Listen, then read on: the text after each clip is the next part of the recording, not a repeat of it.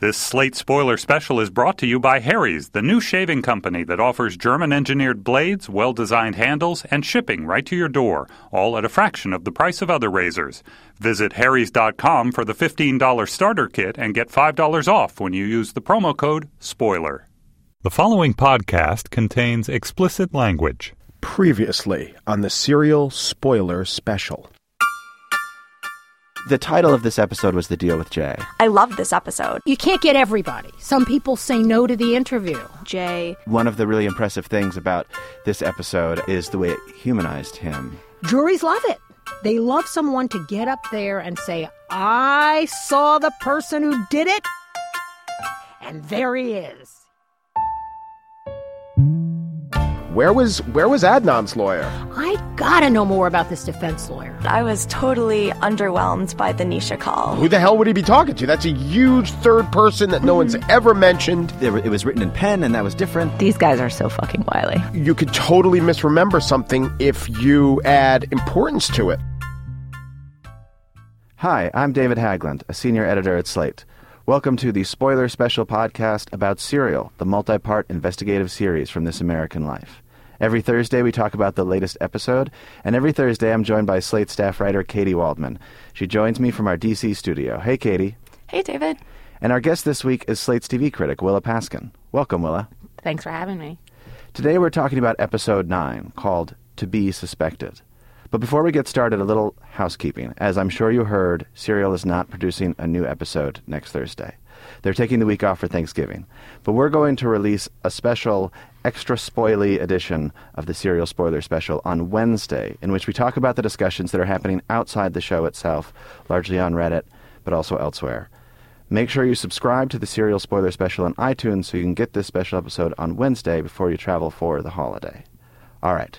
So this episode was a little bit different, I think, from all of the ones that preceded it. Uh, there was the request for donations, which maybe we can talk about later, but also then before the sort of episode proper started, Sarah Koenig jumped in and said, I have to tell you, I've learned three things that, you know, I didn't know before. I mean, this was a fascinating development for the show. It really shows the story evolving in real time and sort of interacting, and it's um, it's out in the world in this kind of exciting, hopeful way. But um, the first thing that happened is this woman, Laura, got in touch with Sarah and said, Look, there was never a phone at Best Buy. I know Best Buy really well, and we can get into the reasons why exactly later. Um, but she says, definitely no phone. That 236 call um, could not have been from the Best Buy parking lot. So that was the first thing. Uh, the second thing was um, this woman, Summer, who was a friend of Hae's, um, also got in touch with Sarah and said, We were both uh, managers of the wrestling team, and I talked to Hae. Um, in the afternoon after she was supposed to be dead, according to Jay's timeline. So, those are two things that really cast some doubt onto Jay's testimony. Right, and then the third thing was about uh, the call that came when when uh, Jay and Adnan were at uh, the woman whose name is not actually Kathy, but who they're calling Kathy. Koenig now thinks that uh, the call that, that produced this sort of these comments from Adnan that seemed suspicious to Kathy may have come from Aisha Pittman, this friend, just saying that the police were looking for, um, you know, friends of Hae. They were looking for Hae. They were going to talk to him and he didn't you know so he's saying something like well what do i do what do i say And also, he's high out of his mind at this point, too. right and apparently he's got weed in the car uh, so it's suddenly you know this sort of potentially ominous mysterious call that may or may not have involved a third party to the crime you know maybe it's just a friend calling and he was nervous about talking to the cops and i will say i mean when we talked about that moment before mike pesca made the point look, that could be anything. Uh, I wouldn't place too much faith in it, but I uh, admit, and people who have listened to, to, us discuss it before know, I, I found it troubling because it did seem like something strange was going on there, and Kathy had no reason to implicate him. But but now, I, I, you know, it doesn't seem that important. Uh, you know, the thing about them, about Sarah sort of putting these three facts out at the very front framed this entire episode. Clearly, there's something that's changed in the telling of this story, which is that they set this narrative engine in motion very you know there was like three or four episodes where it was like we're going to get to the bottom of this true crime. And then there's been this almost like pause right? We set this engine going. You're expecting us to continue to find out all this information. And you know what? Like we're going to explore. And we actually maybe don't have that information and we're going to sort of peek around with these other people and do these things that actually I think often feel really narratively unsatisfying. Um, and my, and the feeling that in this episode she was like, here are these facts, and I'm just going to lay them out here because I'm just this whole the police timeline to me is now totally bogus, and I actually don't have to spend that much time explaining that this these make this more confusing. And I'm just going to get on to the character stuff. I don't really think she just lays it out, though. I mean, what was really fascinating to me is this is one of the first times that she's taken three data points and extrapolated. You know, she says, I'm going to speculate for a second. And I thought, great, she's going to speculate, uh, which is maybe a problematic response. But, um, you know, she said, I'm done considering the 236 call. And it was really satisfying for me to hear her come to some kind of conclusion to like put a frame around these data points. It's so funny to me to think that you think that she hasn't been framing all of the evidence that's come before because of course she has. I mean, I think she hasn't been explicit like I don't buy Right. this, but every piece of information she introduces, she has a point of view on it. Like she's like I trust this even though maybe I shouldn't or I don't trust this even though maybe I should. Like she complicates it but you get the gist. And I think sort of what's so clear from just listening to the show or just even what you were saying about Kathy is like we're even as we know like the whole point of the show is you cannot people are not as reliable as they seem. Like we're just to- we're like we're listening to you. You seem reliable. It's impossible not to believe you. Yeah, so I thought actually that this was the first episode where she really put her cards on the table in terms of supporting Adnan. Like before, I thought she was sort of having everything up in the air and trying to be a careful and considered spectator of everything that was happening. And this was the first time that it became clear to me that she really believes Adnan. Did you guys feel that way? Well, she's actually very explicit about this, and I wouldn't put it quite that way. It was a very striking moment at the very end of the episode. She says, I confess to having reasonable doubt about whether Adnan killed Hae. And she specifies that when she says reasonable doubt, she doesn't mean in the legal courtroom sense, but she genuinely doubts whether he did it, which is not the same thing as saying, I don't think he did. Mm-hmm. But she says, I really am not sure. And that, that did, and it was, it was odd that it was framed as a confession, sort of stepping Right, out yeah. saying, look, here's where I, where I am. but it's still clear she's had reasonable doubt about him since the beginning Right. Yeah, I would have thought so. But I thought, I mean, the thing that struck me about that opening and the here are these three things is that it it sort of divided this episode uh, very uh, neatly is too strong a word, but uh, in a very noticeable way between the details of the case and the character study.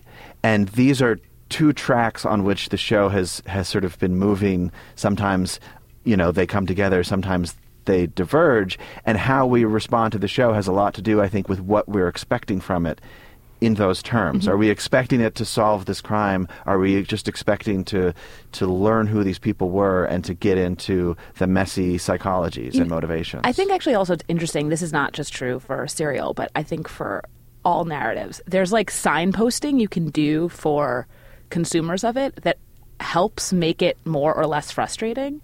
Hmm. Like if you announce. We're not going to resol- resolve this. Like, you know, this is like the, the thing that happened with the killing on AMC. If they'd been like, at the end of the first season, you're not going to know who the murderer is. Like, nobody would have been mad. And this was the first episode where I felt like they did some signposting that way, where it was like, I have to give you these facts. This is the crime part of this case. And this whole other part is not going to be that. And those of you who are listening, expecting us each week to kind of really make a huge jump on the on the true crime part, like that's not going to happen. So just know that that's not going to happen. And I think that that was actually it made for me the episode much more satisfying than, for example, like the Jay episode had been, which I felt like sort of promised that it was going to make all this progress on in a crime way, and really only made progress in a character way. Hmm. Well, we should really get to what Sarah Koenig herself described as the episode proper, which is all the stuff that we heard from Adnan, as well as a little bit more this week about Hae Min Lee. Uh, but before we do that, let me tell you about our sponsor.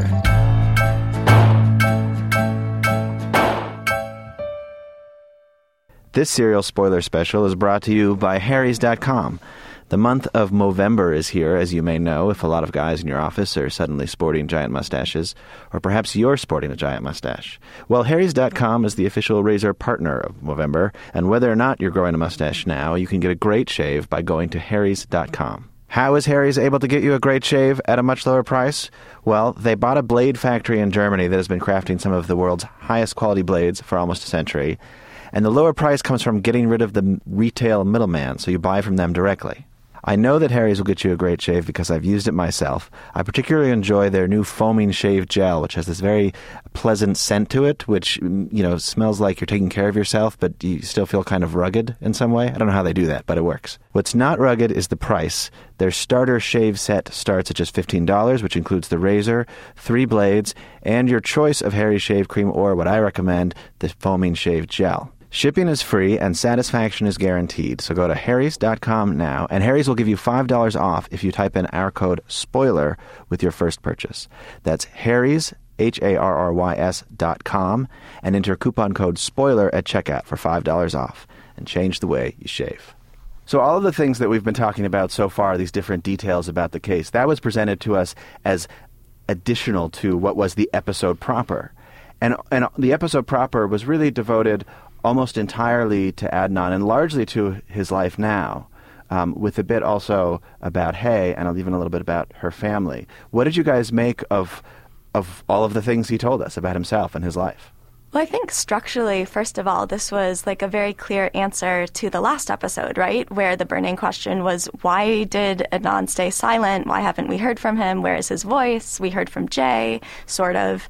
Um, and it was just like this big Adnan shaped hole in the narrative. And I felt like this episode was trying to be a counterweight to that and to sort of resolve that question to and just devote the entire episode to hearing from Adnan. And I thought that was actually a really great narrative move. I thought this was like just so interesting as a story in this way that it was like, we're finally here where we're just going to give you this whole episode like about this guy. And it's really not meaningful, like to the case particularly. And it's maybe not even, um, that meaningful to like what you think of him because we've been hearing from him and he's sort of it's not like what we heard this week changed my impression of him from what I've heard in his sort of phone conversations with Sarah previously. But it did sort of like expand it hugely. And we're just mm-hmm. at this moment in the show where it can just this is the person. Like this is this is what the criminal justice system has done to this guy. And I think that the comparison, like I always make, obviously is to television, to fictional television. But you know, there's all these fictional television programs that are about horrible crimes, and like the person who makes it is always claims that it's not they don't want it to just be about the crime. They want to be how it impacts everybody involved. And that you know sometimes they do that effectively or not. Usually not that effectively. And here the show suddenly is like was doing that i thought extremely effectively. I mean not even that what has happened to him is so particularly harrowing for prison but it was like here is this real portrait of this person and you're just going to like listen to it and it's going to sink in and that is sort of not what I was when the show started. What I was expecting. I mean, maybe it was, but like expecting sort of for episode this episode to sort of be about. Right, like all those sort of surreal scenes of it's early in the morning, the cops come to his house, they say put your clothes on and his brother is crying in the corner and and the the interrogation scenes. I mean it it seems like something that you'd expect to hear or watch in a movie or on a TV show and it's just kind of crazy to you know, realize that it's real. I liked that this episode felt to me pretty explicit about the fact that all of the stuff we're going to hear from him and all of the, the stories that he's telling, the details of his life that we're learning, really have n- nothing to do with his innocence or guilt. Um, you know, they, they paint a more complex portrait of this person who some people think committed this crime and some people think didn't. But there's even that that moment where she mentions that Jim Trainum the uh, the investigator that they've hired to to look into some things says you know disregard all this stuff. He's referring specifically to the way people you know acted just afterwards, and we heard about that. And he's he's told us, look, n- none of that really matters. Well, because Sarah doesn't believe that. I mean, that's a thing. It's like she doesn't believe that you can't tell the truth about somebody. Like that's the whole point. Like maybe she'll get there, but that's like the premise of the show and she keeps like she thinks that if you talk to somebody, if you look them in the eye or talk to them on the phone for 30 hours, like you will know enough about their character that you will really like know something about them. And that I think is something we that is a, a human bias, Right. and I think that that's like a oral bias, and that's like sort of what is happening with the show. But all these law, everyone who knows about crimes and says that's not true, and it's like flies so in the face of not of felt logic, you know, or felt experience. Right, and David, actually, you said you think that she's painting a complex portrait of Adnan. I, do you do you really think so? I mean, because my sense is the situation that he's in makes it a complicated analysis when we're trying to figure out where we stand with him. But her, you know, her brushwork with Adnan is he's kind of an angel, right? Like he's totally charismatic and he is kind and he's adaptable and his letters to Krista are so sweet. I I actually sort of get this treacly sense with with him um, sometimes. I'm not sure if you guys agree. I don't know. I guess I hear all of that stuff in the context of this person may have murdered a teenage girl 15 years ago, I- and that hasn't been ruled out. I just I agree with Katy. Like I just I think she believes him. Yeah, I mean she Yeah. says that she believes him, and so. Well, and- she and says whole- that she has doubt. I still think I'm still cling to that distinction. She doesn't say I don't think he did it. She says I sincerely doubt whether or not he did it. So I felt like that was her hedging, you know, like she was saying, I'm going to minimize, like I'm going to do the, I'm going to state the very least um, passionate I feel about this. And she's actually sort of farther on the spectrum towards belief, but I don't know. And then also there's just like the framework of this show, which is like obviously she you know she came into it and she knows more now than she did, but for her to think he did it at this point in the series, it would just it couldn't it would have to sound so different. You know, she would have to be lying all the time every time she spoke to us. No, but she doesn't think he did it. She's not sure. She's No, I- genuinely not sure. I think that I think the not sure. I think that's not. She's not sure, but like she would not convict him. Sure, but that right. She What would set could- him free. Yes, but see, this is this to me is the whole point of the show at, for me at this point, and why I think it's interesting, and why I'm okay with the fact that I do think we're going to end in uncertainty about who about who did it. Is that the question of whether or not you should convict somebody is is can be distinguished to some degree Right. from whether or not you believe they did it, right? And we talked about this a bit last week. The case, it seems to me so far, from what I have learned about it, was not strong enough. Was not strong enough to convict this guy, and that is separate on some level from whether or not you believe he did it. Right? The the point is, if you have a reasonable doubt, you should acquit, which they did not do and and to me, Sarah Koenig is saying something actually a little bit stronger than that. Not only would she have acquitted, that's clear, but also it's not just Right. that she, she honestly believes maybe he didn't do it, Right. which is different from saying I believe he didn't do it. This actually reminds me of of uh, this question of religion, which I was thinking about because it came up in this episode talking about Adnan and his religious faith, and he says that he feels he feels guilty on some level, Right. which was a very striking moment. He feels responsible in some way, even says, I didn't murder Hae Min Lee, but if I had been a good Muslim, none of this would have happened. Yeah. And maybe just because I, I grew up religious myself, that made so much sense to me and was really uh, moving for me. I mean, to me, the- it was it was moving insofar as, in one light, it could be perceived as this bout of tragic victim blaming. You know, um, either that or just sort of a window of candor within the lie that he that he's built. Well, I'm sure that's the thing. I'm sure some people will take it that way and say, "Oh, why does he feel guilty if he didn't do it? Clearly, he did it." But I to me, that that way at also felt like even the relig- religious stuff, even aside, also so human. Which is like anytime any he's just been like, I could have not been, I could have done this many different things, and this wouldn't Right. have happened to me. Right. Which is like you know, anytime anything horrible happens, you're like.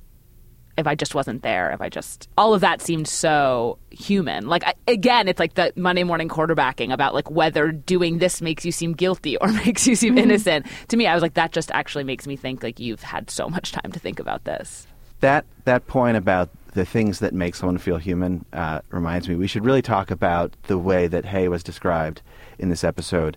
A lot of people have written to us, and I'm sure people have seen uh, this discussion online or had these conversations with friends. W- where is Hae Min Lee and where is her family in the show? Why are they not talking about her more?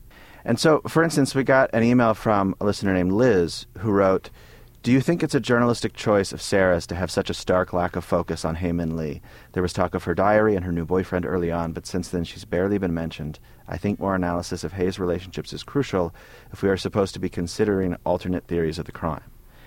We did hear a lot more about her in this episode, but it wasn't presented in the context of alternate theories for the crime. It was just, yes, this is the person who was killed, and this is on this is the reason that we're talking about this at all and and Koenig went out of her way to say, "Look, I really, really tried to find the family." At one point, she says that she has never, in her 20 years of journalism, tried harder to find somebody, but was unable to. And then she also acknowledges. I think she's referring to this thread on Reddit that was uh, started by someone who was apparently her her brother, um, acknowledging that he's aware of the show, acknowledging that they tried to reach out to to him, and this that seems to have been the first time Koenig knew that they were aware of what they were doing. Um, so she wasn't able to talk to any family members, but she did talk to other people, and then she she gave us these details about her. You know, I found that section extremely poignant um, for a number of reasons. One is that it was still such a vacuum. It's like the, the details that she had hmm. collected about Hae, like she likes the Dallas Cowboys because of the colors, and she's light, and she's funny, and she's a good friend, are, while sweet, are so nothing. Right. Still, compared to just the fact of like Adnan and his voice, they showed us what they have, and what they have is n- not very much. And you know, I like I uh, you sort of my favorite, although it was sort of so heartbreaking moment in this episode is, you know, they play, they don't play, they read the transcript of Hae's mother's testimony, you know, or not, you know, her testimony at the trial, and it's it's about this Korean proverb, which may be a total cliche if you're Korean, about how you know you bury your parents in the ground, but you bury your children in your heart, which just is not an, an American English proverb and is so moving and so descriptive and so painful. And I mean, I you know I was listening on the subway, and I, of course I teared up. On this day, through a translator, Hae's mother speaks. She tells the court about her daughter. She tells the court about a Korean proverb that says when parents die, they're buried in the ground, but when a child dies, you bury the child in your heart. Quote, When I die, when I die, my daughter will die with me. As long as I live, my daughter is buried in my heart. I don't know where to hear her voice. I don't know where to touch her hand. I would like to forgive Adnan Syed, but as of now, I just don't know how to do that, and I just cannot do that right now.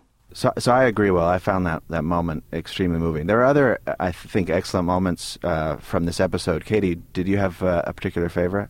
Yeah, I mean, I was, I really loved hearing I mean, loved is maybe the wrong word, but I was fascinated by Adnan's account of what it was like to sort of work his way through the criminal justice system and sort of the sense of how surreal it was to be interrogated. And I guess there was this one moment that, you know, he he just seemed like this teenage boy who thought he was invincible and he was saying, "All right, well, you know, I need to get home so that I can write this annotated bibliography, this book report for school."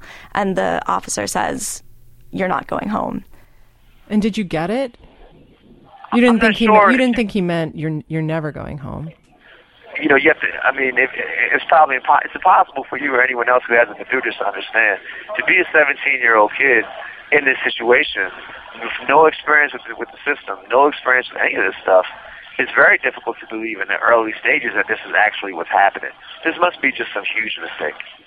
Yeah, I agree, Kate. I thought that was another great moment, and it actually, for me, it, it there's a connection here between the the moment that Willa singled out and the one you did, and also the one that, that I'll highlight in a second, which is that the show is probably best at isolating these these brief vignettes or stories or moments that bring a, a person into view in a way. I mean that that moment hearing from uh, from Hae's mother you can feel her pain, and that moment when you you hear Adnan saying, "I, I had this, I got this report to finish," you you you remember that he's a 17 year old. Uh, yeah, and he thinks he's invulnerable. He thinks, oh, this kind of thing couldn't really be happening to me. I'm, I'm about to resume business as usual.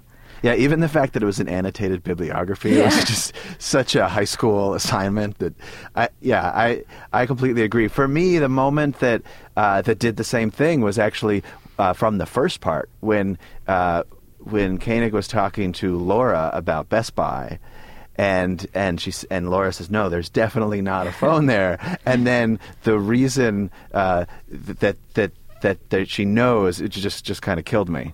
Laura says she knows this because she used to go to that Best Buy a lot from the time it opened through 98 into 99 with her family and without her family. And I used to, you know, I don't know, steal CDs from there all the time. So I was pretty aware of like what was around. You're saying you would shoplift CDs? Yeah. Sorry, but um, I mean, like, is I don't have the CDs. I just I, that just brought her to life uh, for me in, in in in such a distinct way, and you know, obviously, in terms of the innocence or, or guilt of Adnan. It, it's it's really not important that, that, that Laura knows this because she used to steal CDs. Although it does make her testimony so reliable. yes. That's the funniest thing. It's like she shoplifted, and therefore I know she knows. Like it's like the the juxtaposition of this thing that like would make her a bad witness, except makes her a great witness. Right, and it's also just I, you know, I I, I, I did not shoplift CDs when I was in high school, but I knew kids who did, yeah. and it's you know, it just it, suddenly she became so vivid, and I felt the same way last week uh, hearing about Jay. Whatever you think about. Um, whether what we heard was illuminating with regard to the case. He just came to life for me as a person, and I think that this show and these producers do that really well. Yeah, and also just this huge gap starts to open up between sort of regular human foibles and imperfections and just the crazy reality of actually killing someone. I mean, these little misdemeanors, whenever they get into, oh, this guy's kind of a liar, like Jay sometimes spins stories, and, you know, this woman once shoplifted or did a few times or a lot. Um, it just, the contrast between that and murder also feels really powerful to me. Yeah, and you know, well, that that brings me back to what you were saying before about whether Sarah Koenig believes that she can figure out whether someone, you know, did something by talking to him for hours and hours. Maybe that's true, but I, I also think she's just really interested in people in this way, and it is really hard to accept that someone you can have you know long long conversations with over over months and who can seem like such an ordinary guy um, could have done this awful thing. Right. I think when I say believe, right, it's exactly like the whole show is this tension between this thing she believes with her heart, kind of mm. like that that you could know, and then the facts that she knows with her head, which is just probably I can't know. Like she obviously doesn't think, you know, she's aware of of the facts of the case and and the complete mysteriousness of some of these details, but she's fighting it out. Right. Yeah. Can we also talk a little bit about how at some point she sort of she starts sidestepping that to sort of create a sense of closure for this for for Adnan and to say, you know, but he has his routine in jail, he's adapted. Like that to me felt like a really strange move to sort of try to bring almost an end to the story and to say, but if this is the resting point, that's okay because he's got his cooking club and he's got his side business what did you guys think of that? That's an interesting point. You know, I, I was thinking about where we're expecting this story to go from here, and that's been something we've returned to again and again because this is such an unusual story format, this true story, and we don't know exactly what shape it's going to take. I was looking back at the episodes so far, and it seems like basically you have here's this murder that happened and a conviction. The first three or four episodes complicated that story, made you think, wait, this conviction might have been wrong. There are inconsistencies. You know, um, there's this alibi, etc. Um, ever since then, there was a shift that happened where the last several episodes have kind of pushed you in one camp or another. Right? There's the case against Adnan Syed, and then we hear from Jay and you know we're kind of shifting back and forth over these last few episodes, which to me is just a way of sustaining that uncertainty. Um, I- got the sense from the way they set up next the next episode, which is in two weeks, um, that it would finally be the one about the attorney. Um, that that seemed to be implied, and we've been waiting for that one for a long time, and that will, you know, cast some doubt perhaps on the conviction, but I don't see how But it don't you- changes what we think Right. about the actual murder. It will do. I think we know what that episode will do, right? Which is that it will be hmm. like she was a lousy defense attorney and he had bad defense, and they made a bad a bunch of bad decisions, and maybe we have some insight into why. But like, in a way, we even though we don't have the details of it, and there's questions, and you know, lawyers have questions and people have questions. It's like we actually know what that means. Right. This is just going to be turning up outrage this next episode. People, I just, I expect, I listen to this show on my walk to work, and sometimes I sort of try to imagine how many other people with their headphones plugged in are also listening to Serial, feeling all the feelings. And I imagine that I will just be outraged walking down the street, surrounded by outraged people listening to Serial. Well, we will find out, Katy, in, in two weeks. As I mentioned before, we'll be back next week. I want to thank Willa Paskin for joining us this week. Thanks, Willa. Thank you. And thanks as always, Katy. Thanks. Tell us what you think of this spoiler special by emailing us at podcasts at slate.com. Our producer is Joel Meyer. The executive producer of Slate Podcast is Andy Bowers. For Katy Waldman and Willa Paskin, I'm David Haglund. Talk to you next week.